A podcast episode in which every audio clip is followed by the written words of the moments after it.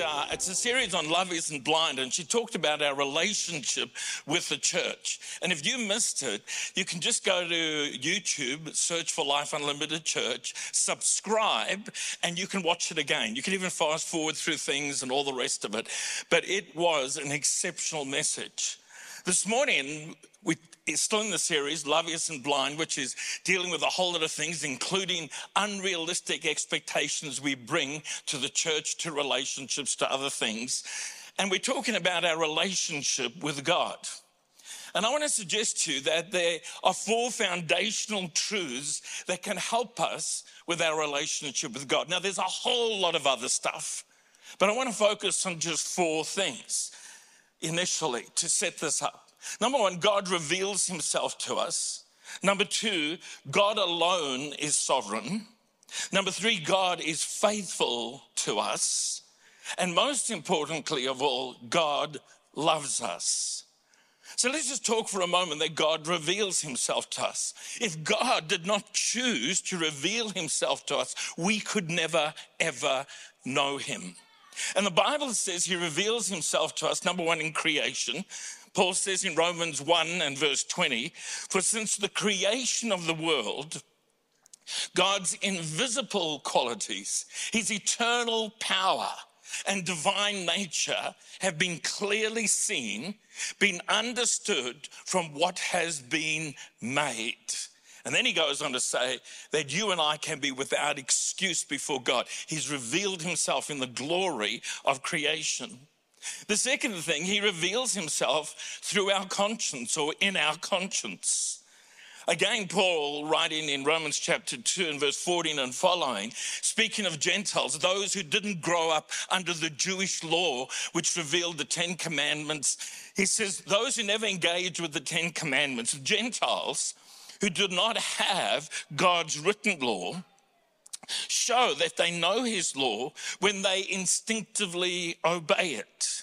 They demonstrate God's law written in their hearts, their own conscience and thoughts.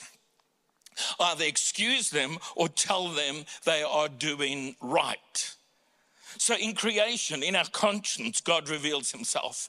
And then in the wonder of scripture, 66 books, multiple authors, but a single theme revealing the plan, the purpose of God, ultimately accomplished in Jesus Christ.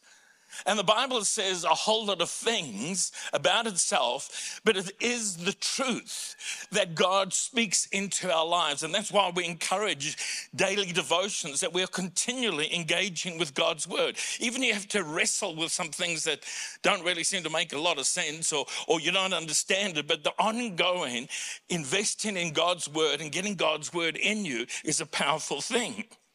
And the Bible says that it teaches us what is true, it corrects us, it redirects us, and that it empowers us to live a fruitful life. But ultimately, the primary goal of Scripture is to reveal Jesus to us. Jesus speaking to a group of people who knew the Old Testament incredibly well, and that's the scriptures he's referring to. He says, You search the scriptures because you think they will give you eternal life. As important as the Word of God is, just searching the scriptures doesn't give you eternal life. They all point, Jesus says, to Him.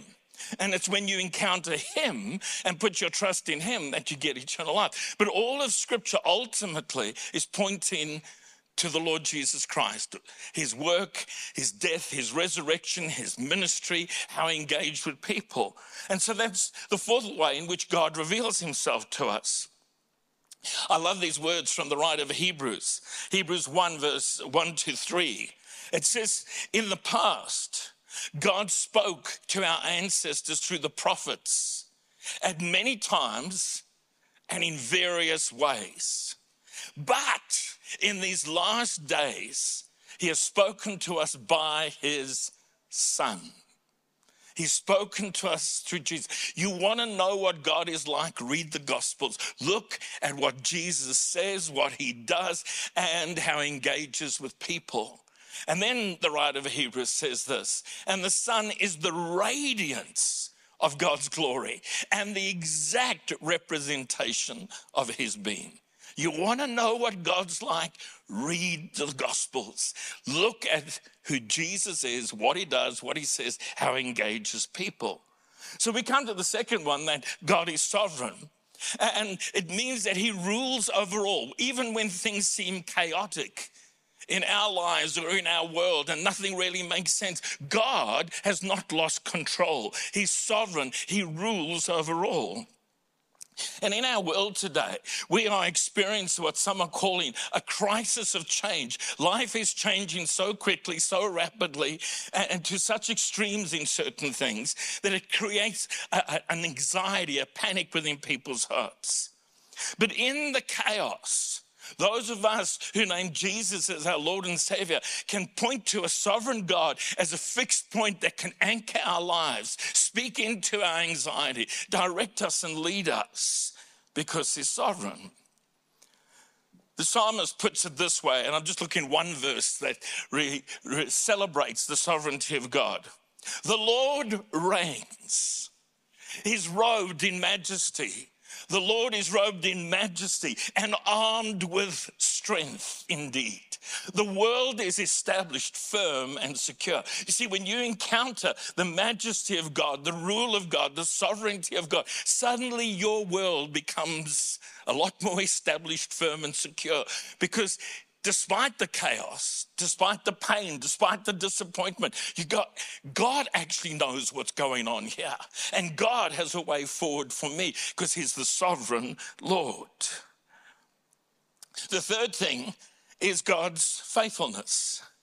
I love Lamentations chapter 3 and the context of the book of Lamentations. It is actually a lament, a, pouring out of sorrow over the destruction of Jerusalem, the devastation that happened when the Babylonians swept through, destroyed things, took people captive. And there was chaos everywhere. And, Jeremiah laments, he weeps over the pain, the loss, the destruction that had come about because of Israel's disobedience. But then he says this because of the Lord's great love, great love is translated in some things as steadfast or faithful love. Because of the Lord's great faithful love, we are not consumed. For his compassions never fail. And they are new every morning. And then this anthem of praise great is your faithfulness. Paul says something quite astonishing in Second Corinthians chapter 2. He, he lists a number of faithful sayings, trustworthy sayings. And he says, if we are unfaithful, he remains faithful, for he cannot deny who he is. He's a faithful God. And the, the, reality is, every one of us, in some way, within thought, in deed, in attitude, have been unfaithful to God. And sometimes the devil loves to dump, dump shame and guilt and condemnation and try to isolate us from the love of God. But it says, even when we're unfaithful, it's not ah, our encouraging us to be unfaithful, but he says, even when that happens, you come back to a faithful God who's faithful to forgive, who's faithful to cleanse, who's faithful to take you on from where you are and redirect your life because he cannot deny his nature. He is a faithful God. And then God is love.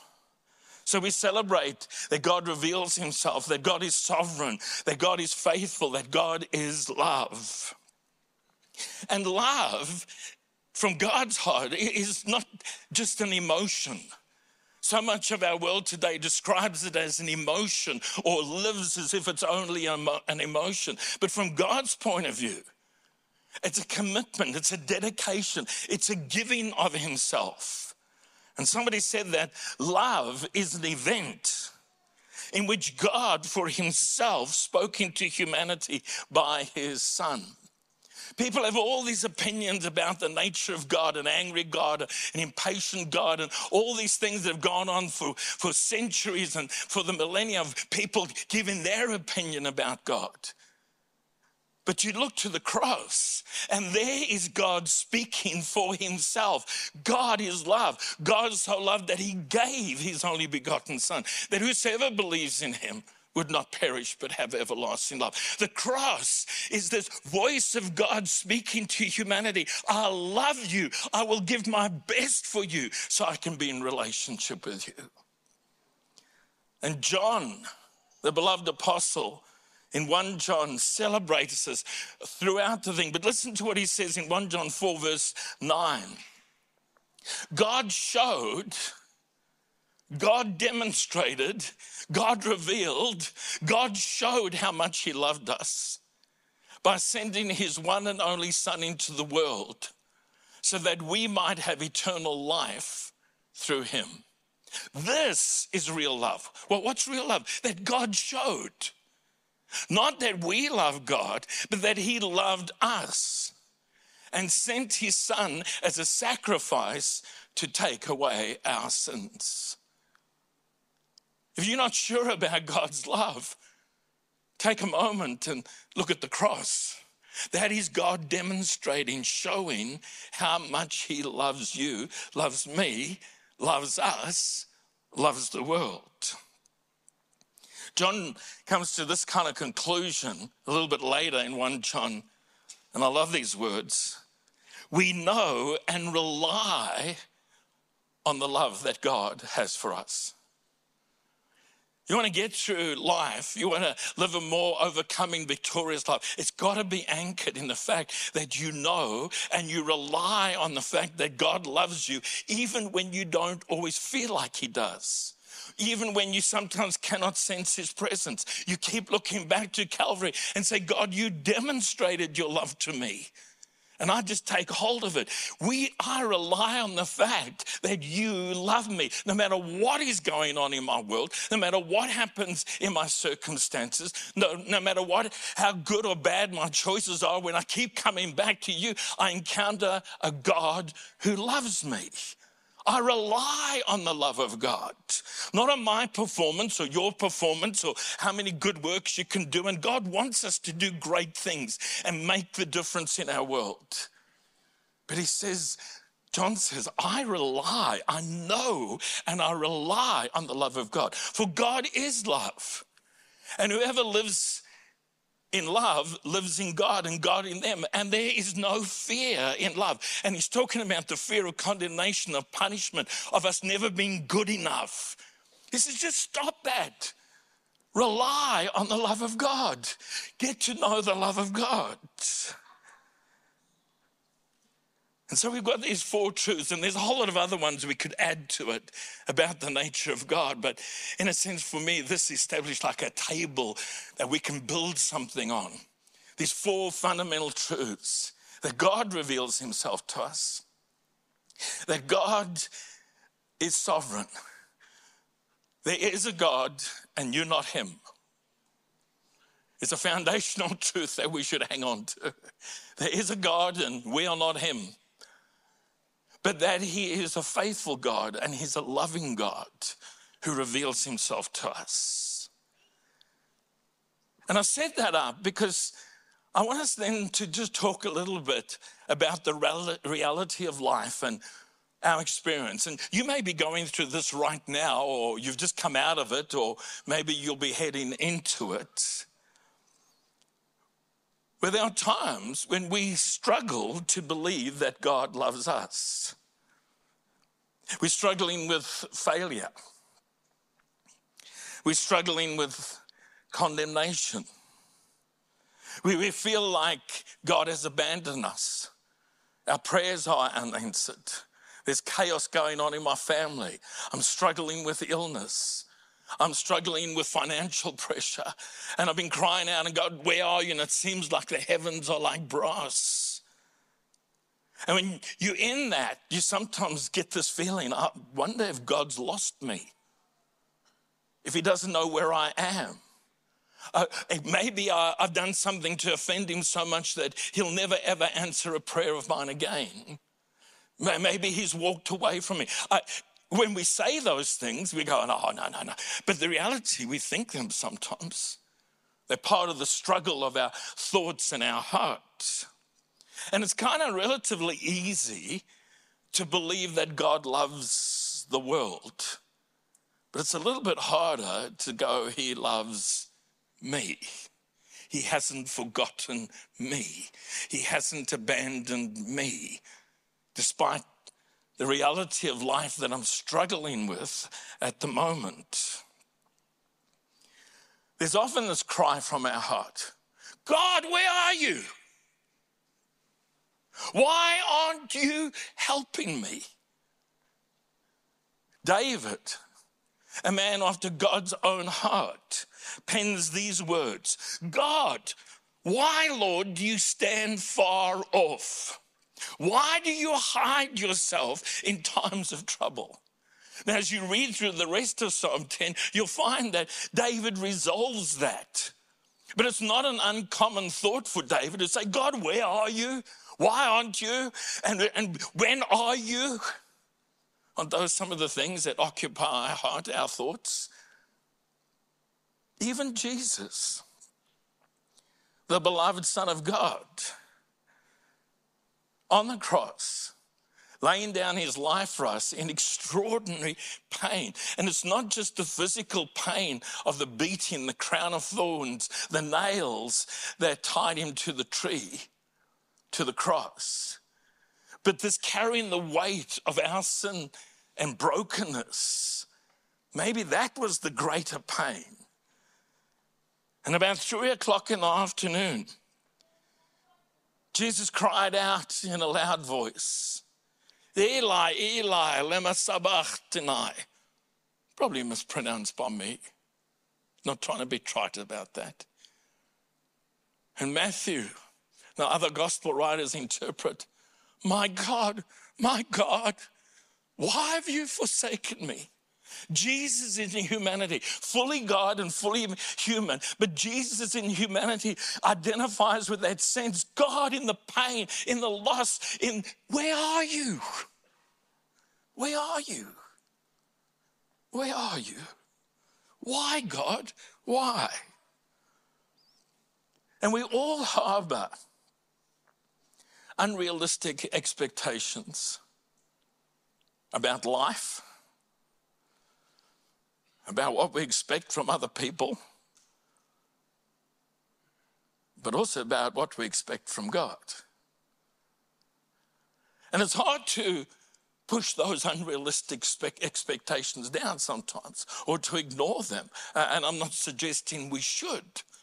In fact, part of what I'm trying to say this morning, in understanding that God reveals himself, that God is sovereign over all things and he hasn't lost control and that he is faithful and he's loving, is to acknowledge, despite kind of knowing that here, in here we sometimes feel, God, you are letting me down. I am so, so disappointed in your performance. We don't always say that because it sounds sacrilege. But we think it, we feel it, we wrestle with it. And whether it's unrealistic expectations about life, about other people, about God, if we stay in that unrealistic expectation, it becomes a very hard place to escape from in our thinking and in the choices that we make. And one of the most dangerous places for our unrealistic expectations is what we think and what we project onto God about what He should have done in my circumstance in my life. All of us have prayed prayers, not submitting to God, but actually advising Him how He could do better in our lives. Come on. Divine hints uh, God, may I suggest to you that you could do this, this, or this? And some of the most bitter and angry people in our culture are people who feel that they've been betrayed by God, let down by God. But expectations are not reality. And we all have them, and we all have to engage with them and we all have to work it through, but they are not reality. And seldom do they become our reality. Now, I'm not saying we shouldn't live with hope and expectation, but that's biblical hope and expectation is a slightly different concept to the stuff that we put onto other people, expect of life, and sometimes expect of God. Apart from Luke 15, probably Romans 8 is one of my favorite passages where Paul is speaking to the church at Rome that's going through all sorts of stuff. And as you read through the chapter, there are some great themes. One of them is the work of the Spirit in our heart, in our lives, in a whole lot of ways which I'm not going to touch on today. The other is he actually is talking about God's sovereignty, God's faithfulness, God's love. He, he may not use those exact words, but those concepts are woven through Romans chapter 8. And you may not be familiar with the chapter, and I'd encourage you to read it and make a note of a few things I'm going to draw out of it to speak to this thing of unrealistic expectations of God. And I think the important thing is we read it is I love something that John Stott, a great theologian, said, talking about this chapter. If you really get what God is saying to us through the things Paul writes in this chapter, you'll find a pillow on which to rest your weary head. You'll find some answers, you'll find some solutions. I don't mean that suddenly God will do what you demand or expect of Him, but I'm talking about engage in your heart where it renews your mind and opens yourself again in a fresh and a new way to God. The other thing, before I just give you the four key things that I think are so important to us in engaging with unrealistic expectations or disappointment with God or frustration with unanswered prayer is to understand the people that he's speaking to. He's not speaking to perfect Christians living in idyllic circumstances. If you read some of the adjectives that describe what people are going through that Paul is speaking to. You find he's speaking to people who are facing severe, severe persecution, who are caught up in terrible circumstances of great loss and pain because of that persecution. There are people who feel so weak that they actually don't know what to pray anymore. He's speaking to people who are groaning under the weight of their circumstance and their present suffering and the tribulation that is afflicting them.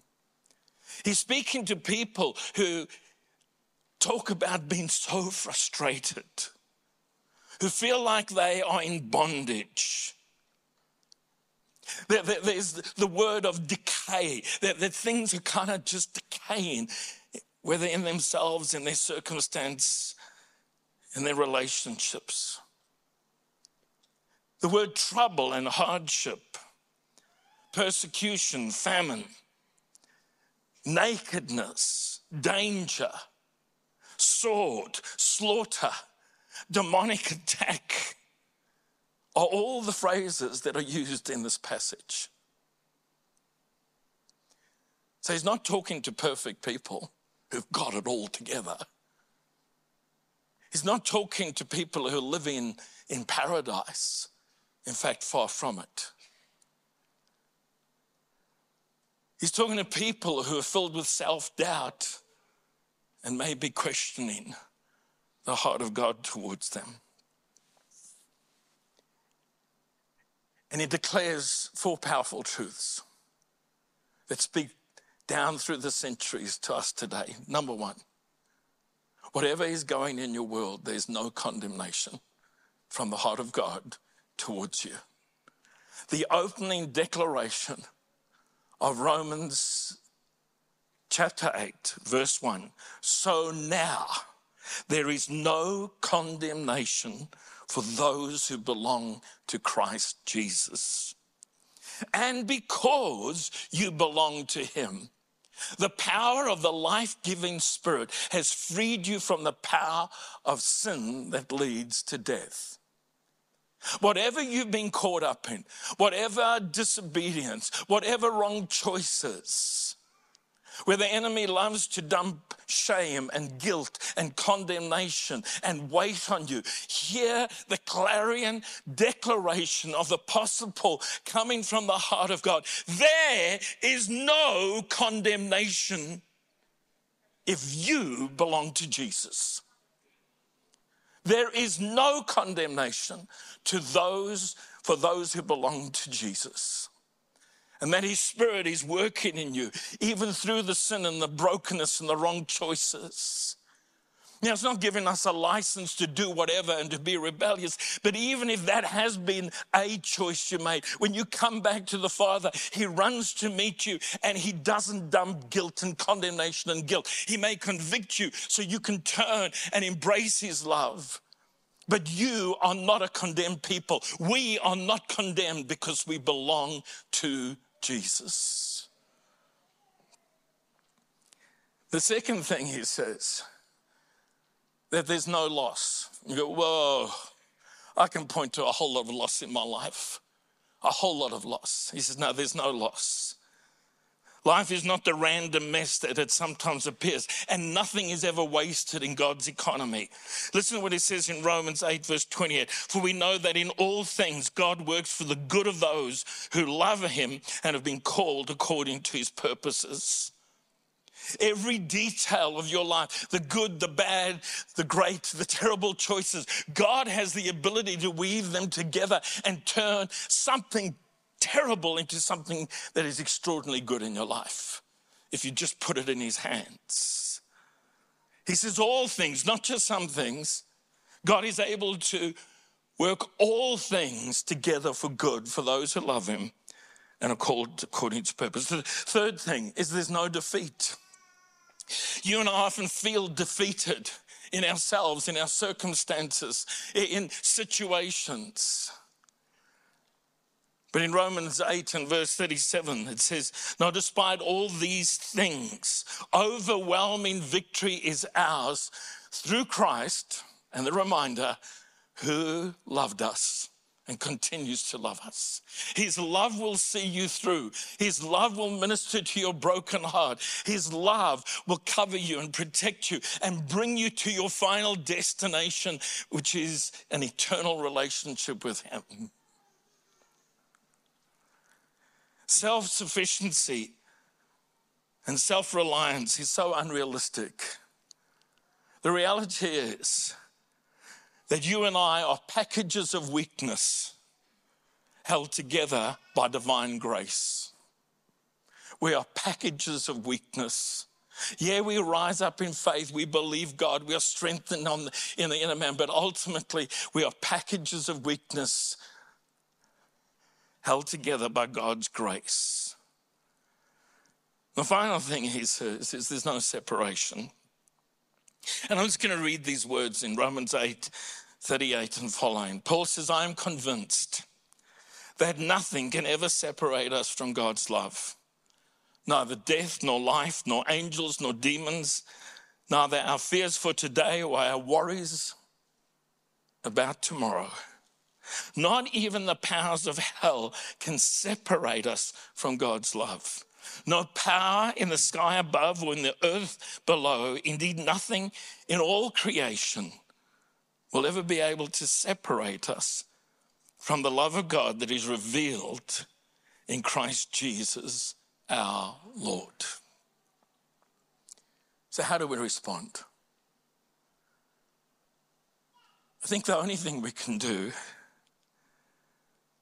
is worship in our pain, in our brokenness, in our frustration, struggling with our unanswered prayers and the pressing needs and the anxiety about tomorrow.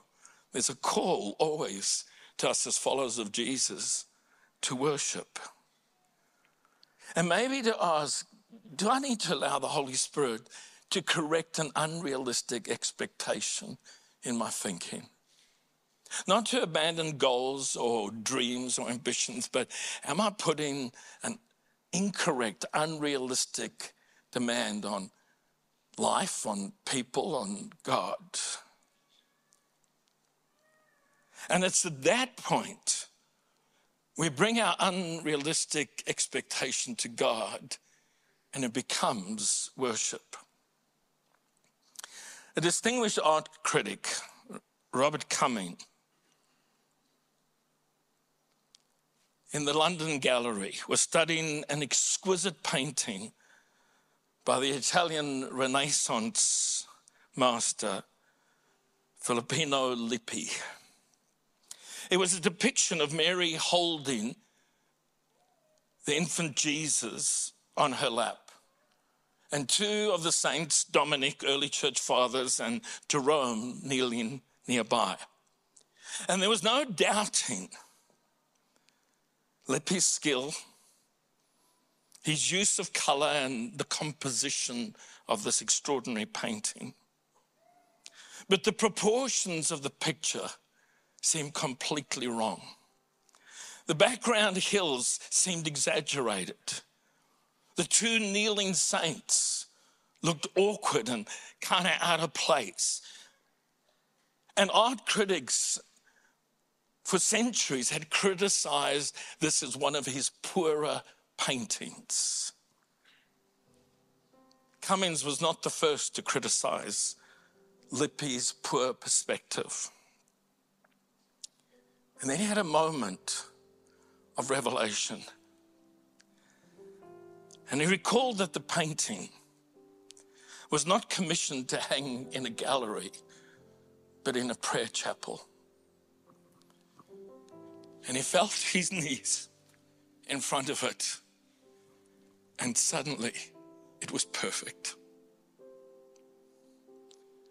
In the act of surrender, in the act of kneeling, things came into perspective. Maybe that's what we need to do. In all the crazy, in all the frustration, in all the unanswered prayers that we may be struggling with, or the unanswered prayer, fall to our knees in worship. One of my favorite hymns is penned by Isaac Watts. When I survey the wondrous cross on which the Prince of Glory died, my richest gain I count but loss, and pour contempt on all my pride. See, from his head, his hands, his feet, sorrow and love flow mingled down. Did e'er such love and sorrow meet, or thorns compose a richer crown? Love so amazing, so divine, demands my soul, my life, my all. You need to stand in God's presence.